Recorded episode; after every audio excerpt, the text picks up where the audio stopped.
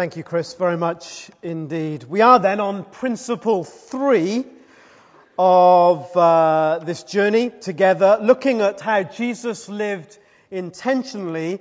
Uh, and as with all of these principles, they seem to become clearer as Jesus approaches his death. It's not that they haven't been part of his uh, way of living up until then, but as the cross comes into sharper focus, Jesus' obedience seems even more remarkable. And so, uh, picking up this month, uh, this week's uh, principle of uh, learning humbly, we've looked at how, as Jesus moved towards the cross, uh, he lived passionately, he lived more intentionally than last time. Uh, he loved completely.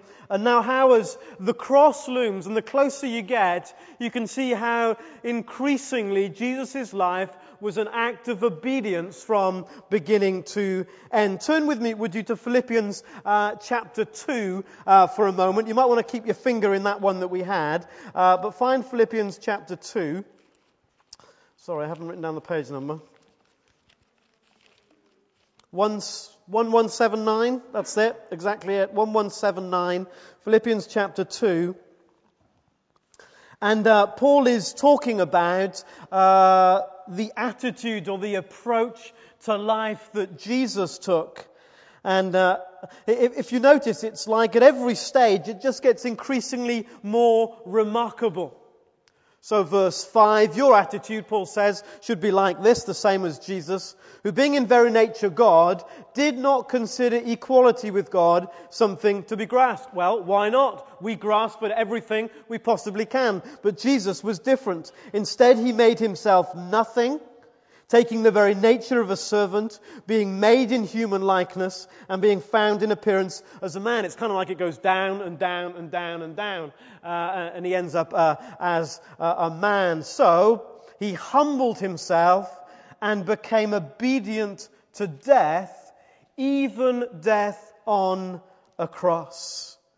Jesus learned or learnt obedience. He learned what it was to be an obedient human being. He not only lived passionately and loved completely, but he learned humbly. And as the cross and the horror of it became ever more real, Jesus didn't shrink back from this path of obedience that he was learning. He embraced it more fully as the stakes got higher. And so we're in this campaign entitled One Month to Live, subtitled 30 Days to a No Regrets Life. Did Jesus have a pile of regrets at the end of his life? Did he have a, a, a pile of regrets about the way that he lived? We'd have to say no. There were no regrets for Jesus. Why not? Well, he describes why in his conversations with the disciples. He says, The reason I'll get to the end of my days with no regrets is that what you see me doing is everything the Father has for me to do. So much so that it's not my life, but it's the Father's life being lived in me. You can read all about that in John chapter 14 if you want to follow it up afterwards. Jesus is saying, What I do is just what the Father gives me to do. Now, is there anything that you or I could be doing at any time that would be better than being obedient to God? Is there something that we could do that is better than obedience to the God who made you completely, who loves you unreservedly, and who has the greatest plans for all our lives? Anything better? No. Instead, it's when we step out of God's plan and purpose for our lives, when we step off the path that He has ordained for us, when we turn our back on His ways and embrace ours instead, that our lives become full of regrets. Obedience, this learned obedience, is the pathway to a life without regret. We need to learn humbly, to humbly follow his ways and not ours. I love this verse in Ecclesiastes. The full verse is Do not be quick with your mouth, do not be hasty in your heart to utter anything before God. God is in heaven and you are on earth. What a brilliant perspective. God is in heaven and you are on earth, so let your words be few. Shut up. You don't know what you're on about. God is in heaven and you are on earth. Many of us, most of the time, are busy telling God what we think He ought to do. And explaining to Him as if He doesn't know exactly what we would like. We behave as though we are the gods and the one in heaven is somehow less aware than he should be about the harsh realities of life on our earth. No, God is in heaven. And you're on earth. God is the creator. You are the created. God is outside time. You are bound by time. You are finite. He is infinite. So, shh. Let your words be few. As we learn humble obedience to a life of no regrets. So, how, do we do that? What, is, what does it mean? What does it mean? Well, I want to try and draw some of these, uh, some ideas out of the, the story that, uh, of Peter, a little bit of which Chris read to us. Uh, and number one is this, learning humbly. Deal with disobedience. If we're going to learn what it is to be obedient, we have to discover what it is to deal with our disobedience. Peter had crashed. There's no uh, two ways about it. He totally derailed his life as he grabbed the steering wheel for himself. He probably thought God couldn't, and in any case wouldn't, use him again. And we can relate, excuse me, we can relate to Peter. So how did he move from where he found himself, this moment of madness, this place of utter disobedience, this place of being locked by his own failure, how did he move from that place, rushing outside and weeping bitterly, to become one of the greatest movers and shakers in the early church? High Impact Church a few weeks ago essentially uh, is all about what Peter and the gang were doing. How did he move from where we see him today to that place of being useful and purposeful in God's kingdom? Well, he, like us, need to take responsibility for failure. You see, when Peter, when we first meet him through the stories, and if you know some of the stories about Jesus and how he called Peter, you will know that Peter was full of his own success. In fact, so much so, on the night before Jesus died, Jesus says, what's coming up, speaking to all of them, is going to be really tough. You're about to face the greatest challenge of your life. It's likely that you will fail. Peter goes, not me. Yeah, the others, they'll, they'll fail. They'll bow out. They'll make, but not me. Not me. I'll always be there for you, Jesus. I'll step up to the plate. I'll stick with you to the bitter end. You can count on me even if the others desert. I'll be there. I'm the champion. I'm the rock. Look at my name. And Jesus looked at Peter. Peter, full of himself, and said, Soon a cock will crow. Three times. Three times.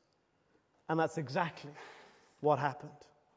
So Peter, proud, full of himself, went out to take on the world, crashed, and we find him weeping bitterly in some corner, hiding in the shadows of the walls, maybe outside Jerusalem. This picture of deep regret. And all it took was Jesus to turn and to look at him. And in that moment of eye contact, Peter knew his failure.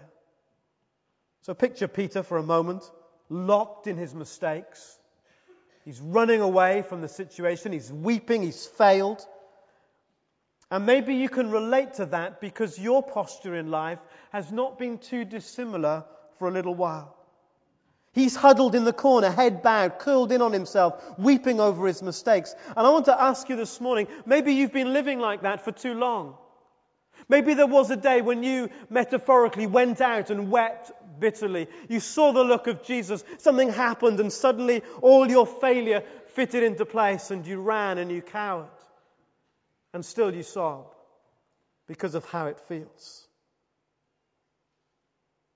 Jesus looked at Peter. And when Peter and Jesus made eye contact, what did Peter see? Did he see condemnation? Did he see Jesus writing him off? Was it a searing glare from Christ that severed this relationship once and for all? I doubt it. Jesus was hours away from the cross. Hours away from that moment when Jesus himself would ensure forever that all our failures need never be fatal. I want to ask you, if you're carrying away, it's time again to make eye contact with Jesus. You will be surprised, I think, by what you see. And in the light of his gaze and in the glow of his grace, have the courage to take responsibility for your failure. In fact, the future of all our lives depends on our ability to take responsibility for our failure. Proverbs puts it like this He who conceals his sins does not prosper, but whoever confesses finds mercy. The Living Bible puts it like this A man who refuses to admit his mistakes can never be successful. But if he confesses and forsakes them, he gets another chance. Will we come clean about our disobedience? Will we face it, own up to it? Until we do, we're in that place we find Peter crushed, locked in in ourselves, even weeping bitterly. But you notice that Jesus follows him. As soon as Jesus is gone to the cross, he, he's on the third day, on the Sunday, he comes back to life. Peter is almost the first thing Jesus talks about. He says to the others, Go, tell his disciples, he says to the women, Go, tell his disciples and Peter. Peter gets a special mention. Jesus is on Peter's case, following him. After such a, a, catastrophic public failure, Jesus is on the road to rehabilitate him. You might have understood if Jesus said, Go tell the disciples, don't tell Peter. Go tell the others, but don't bother with Peter anymore. He doesn't need to know. Go and tell Peter. Of all of them, Peter needs to know. And eventually, Jesus catches up with Peter. And Peter's gone back to work. Where do you go when you're running away? Peter's gone back to work. He's gone back to fish. And in a sense, he's running away from it all. Maybe I can just go back home and forget about it. Maybe I'll just ditch these last three years. I've made such a pig's ear of it now. And he's there fishing on the beach. And Jesus goes to him on the beach. And in a simple phrase, offers him incredible uh, forgiveness. Jesus said to them, and specifically to Peter, Come and have breakfast. Jesus, in those simple words, is saying to Peter, Look, come, let's share this meal. Let's have this meal like we have eaten together so many times. Let's get back to where we were. Your failure need not be fatal. Come and have breakfast. Forgiveness that is real, tangible, and offered. But will Peter take it? Peter has this decision. Will he own up to his failure? Will he face his shame? Will he uh, expose himself? Or will he run up the beach?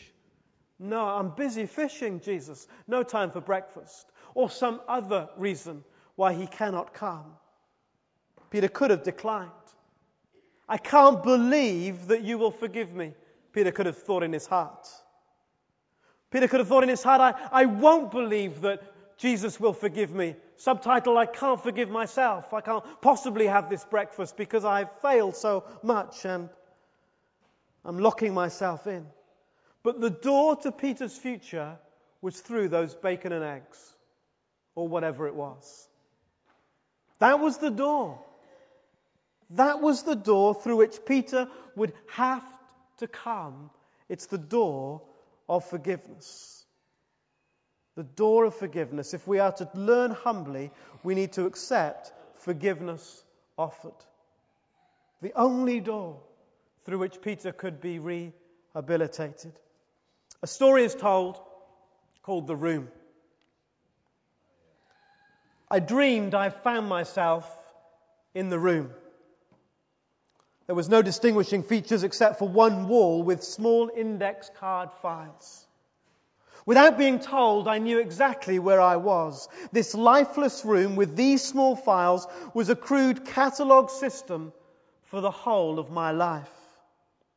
Here was written the actions of my every moment, big and small, in a detail my memory simply couldn't match. The titles ranged from the mundane to the weird. Books I've read, lies I've told, comfort I've given, jokes I've laughed at, a lot of things I wasn't proud of. Things I've done in anger, people I've judged, things I've muttered under my breath. And then there it was. The file marked lustful thoughts. I felt a chill run down my spine. I drew out the card slowly, hesitantly, and I shuddered at the detail. I felt sick that such a moment had been recorded. One thought dominated, dominated my mind. No one must see these cards. No one must ever see this room. I have to destroy them. I grabbed the card desperately and tried to tear it. It was thick and solid like steel. The more I tried, the more my fingers ached. Still the card was there, perfectly intact, its words so clear to be read by all. Defeated and utterly hopeless, I returned the file to its slot. And then the tears came. I fell to my knees and I cried. I cried out of shame. I cried out of guilt. I cried out of regret. And then as I pushed the tears away, I saw him. There was Jesus reading each card. I, I couldn't bear to watch. I couldn't bring myself to look at his face as one by one, perfectly, deliberately, he lifted out a card and read the detail. Starting at the end of the room, he took out a file and one by one, as he read, I could see out of the corner of my eye some movement. I looked, and I could see him writing his name over mine on each card. The name of Jesus covered my name, written in his blood. I don't think I'll ever understand how he did that, but soon all the cards were written on. And in the next instant, it seemed the last file was closed, and he walked to my side. He placed his hand on my shoulder and said, It is finished. I stood up. He gestured to lead me out of the room. I, I had a choice. Would I go or would I stay? I followed him out of the room. There was no lock on its door. And then I noticed there were still blank cards yet to be written on. For all of us, it's time to let go of our guilt. To let Jesus lead us out of the room and into our future, to deal with our disobedience, to take responsibility for our failure, to accept forgiveness offered. And if we're to learn humbly, secondly, we'll need to surrender to God's strength. God did have a purpose for Peter, a great purpose. But Peter was learning through this painful experience that it was God's strength that mattered. The slightly cocky, overconfident, rather full of himself Peter, who had thought it so obvious that Jesus would want him on his team, was giving way to a much humbler, more vulnerable Peter, who was beginning to understand that really, ultimately, in the end, he deserved nothing. A Peter who was seeing more clearly than ever that Jesus could have called somebody else. Sometimes, like Peter, we need a crash to deal with our pride and our self sufficiency. And as Christ lifted him up there on that beach, he was beginning to understand where the real power was to be found. Peter was to learn through his struggles that it's when we're prized away from our pride, our ego, our self sufficiency, that we can truly begin to trust in what matters most. Peter's own bold boast that he would never deny Jesus. When that was stripped away, he was learning to really trust. Without it, we would have begun Acts chapter 1 with Peter full of himself. And we might never have made it to Acts chapter 2.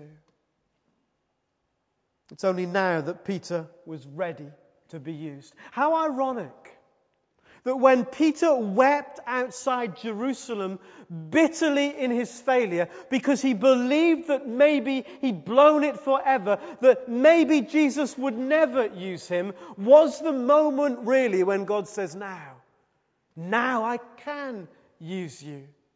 Now we're ready. Just a few months earlier, he was arguing with his disciples about who was the greatest and where they could sit in the kingdom.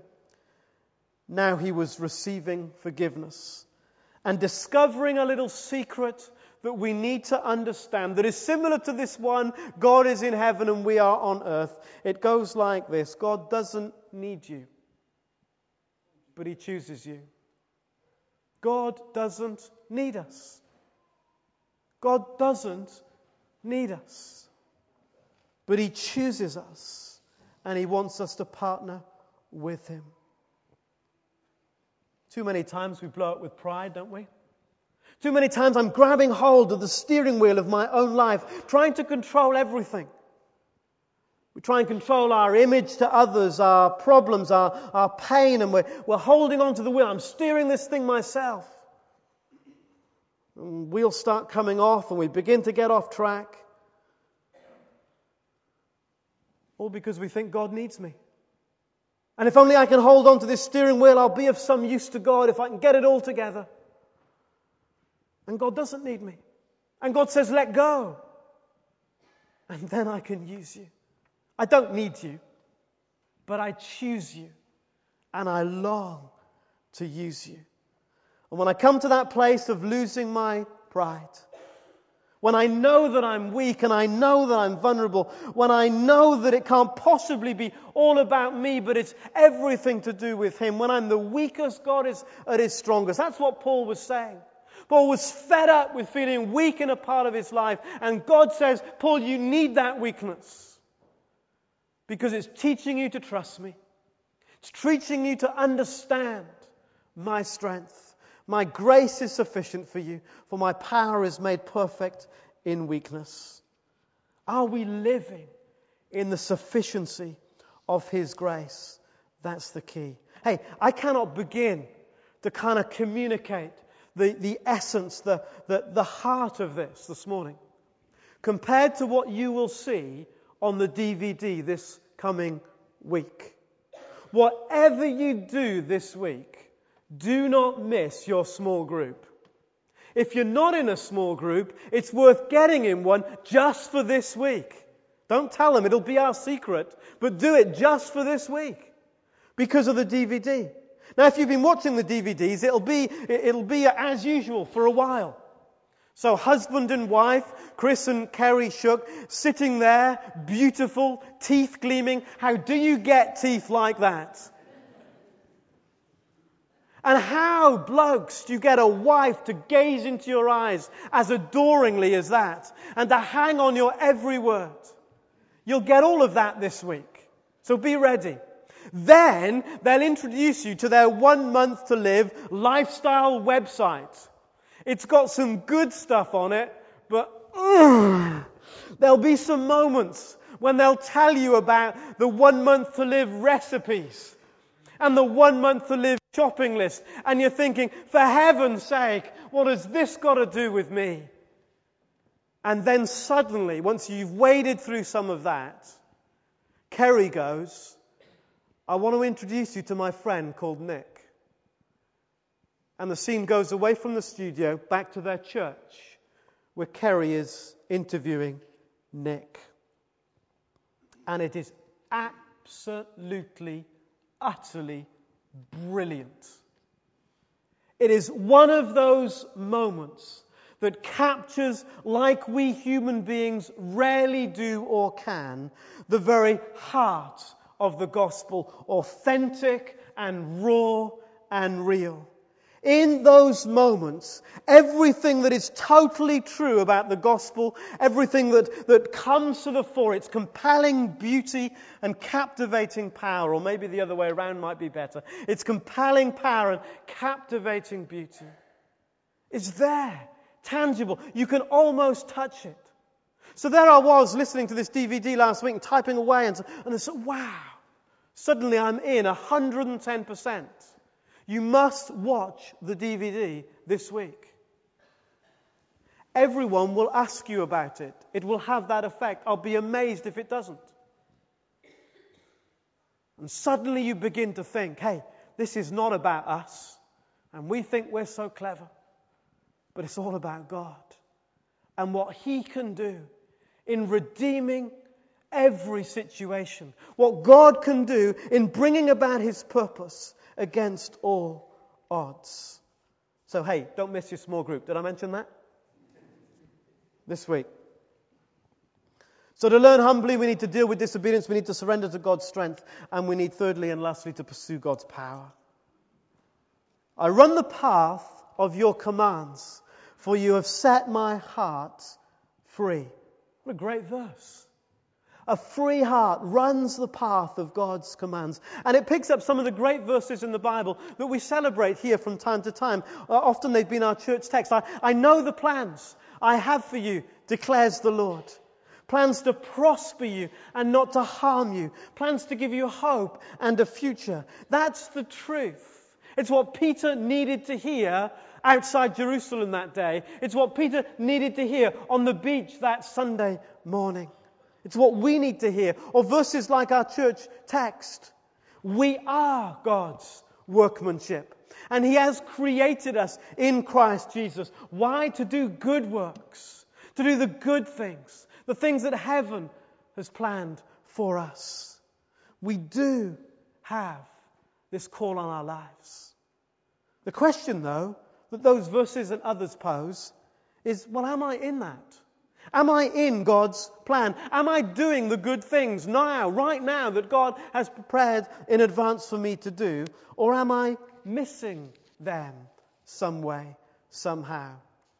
The sat nav is unquestionably the greatest invention of the late 20th century and saved single handedly many a marriage. It's also taken me the wrong way up a one way street in Cambridge and sent me through a single track village in the heart of France with a caravan on the back. But when it works, the security and assurance that it gives is unquestionable. What about a GPS for our lives? What about somehow we could just tune in and see, am I still on track? Right turn 300 yards. Whatever it is. Not a global positioning system, but maybe there is a GPS of different things that God has given. Things that are there in our lives that are anchors and guides. Maybe the first one is gifts. You see, our gifts help to keep us on track. We're all different. We all excel at different things. Nobody excels at everything. That's why we all need each other. Now, the gifts in you are there for a reason, aren't they? In this world where God has left nothing to chance, don't think that the gifts that God has placed in you are there by some quirk or accident. They're there for a reason. Would our brilliant designer God have designed you with gifts and strengths that he had no intention of using? No, I don't think so. The gifts in you, the gifts in me, are a guide to the path God's calling us on. Erma Bombeck, when I stand before God at the end of my life, I would hope that I would not have a single talent left, uh, would not have a single bit of talent left, and could say, I used everything you gave me. I used everything you gave me. Passions are the same. Can you imagine that God made you with a particular passion and others with a different passion, uh, not to want to use them? See, there are things that you love, and there are things that I hate, and there are things that people around you hate and you love. Because God's built us that way. Heaven for some of us is a country library and a log fire For others, it's a day out on the mountainside. What's it for you? We'll, we'll have different answers because there are different passions in us. God, in His genius, made you that way. And we've looked at living this high uh, octane, full throttle life, living passionately. What is the passion that God's placed in you? It's a, it's a little guide, a little pointer to the path that He has for you. If you have a passion, a burning passion, and it's just sitting there week after week, month after month, year after year, then hey, maybe God's saying something today about what He's given you a gift and a passion. Isn't that what this psalmist, this verse in the Psalms is pointing at? Delight yourself in the Lord, and He'll give you the desires of your heart. So you put Him first, He'll awaken what's really there in your heart. Would our brilliant designer God fill you with a passion and then choose for it never to be used? I don't think so. And then, hey, this is a whole lot harder also, your struggles. Harder and more painful, but they shape you, don't they? Our struggles teach us dependence. Our struggles teach us what it means to be vulnerable. They expose our weakness so that God can be strong. Without struggles, we'd be full of ourselves. Without struggles, we'd be less inclined towards God and more inclined to our own self confidence. So God says to Paul, the struggles help. The struggles help keep you on path because they keep you looking to heaven, they keep you trusting, they keep guiding you. And Paul explains uh, uh, in this same letter that sometimes actually your struggle is a real good pointer to the path God has for you. For he is the God who comforts us in all our troubles so that we can comfort those in any trouble. What with? With the comfort we ourselves have received from God. In other words, there's a weak area, an area of vulnerability, an area of pain, an area of heartache. God comes and He comforts us and He heals us and He frees us. And then He says, out of what you now know, be my agent in that area for others. So, hey, maybe God has given us a GPS. These are the kind of things that we look at in the ministry course uh, uh, that Kerry's been teaching just these last few weeks now, coming to an end. When we have an opportunity just to think about what are the things God has given me? And what does that mean for what He's asking me to do? Don't wait for the next course if you want to explore these uh, things. We'd be light, delighted to, to, to, share with you, to talk with you about what you feel God's given you and, and how that might be shaped and used for His purpose. We'd love to journey with you. Whatever you do, if there's a passion, don't sit on it. If there's a gift, don't hide it. Let's journey together. As God's GPS is seen in our lives. Ultimately, of course, it's the Holy Spirit, isn't it, that guides us. When the Spirit of truth comes, He'll guide you into all that is true. When was the last time? You cleared a space in your diary. You're not going to do anything, but you're going to get out into the sunshine or the rain or the wind or do something that does the same for you, frees you from all the clutter of life. Simply to ask God to show you what He wants you to see or to speak to you what He wants you to hear.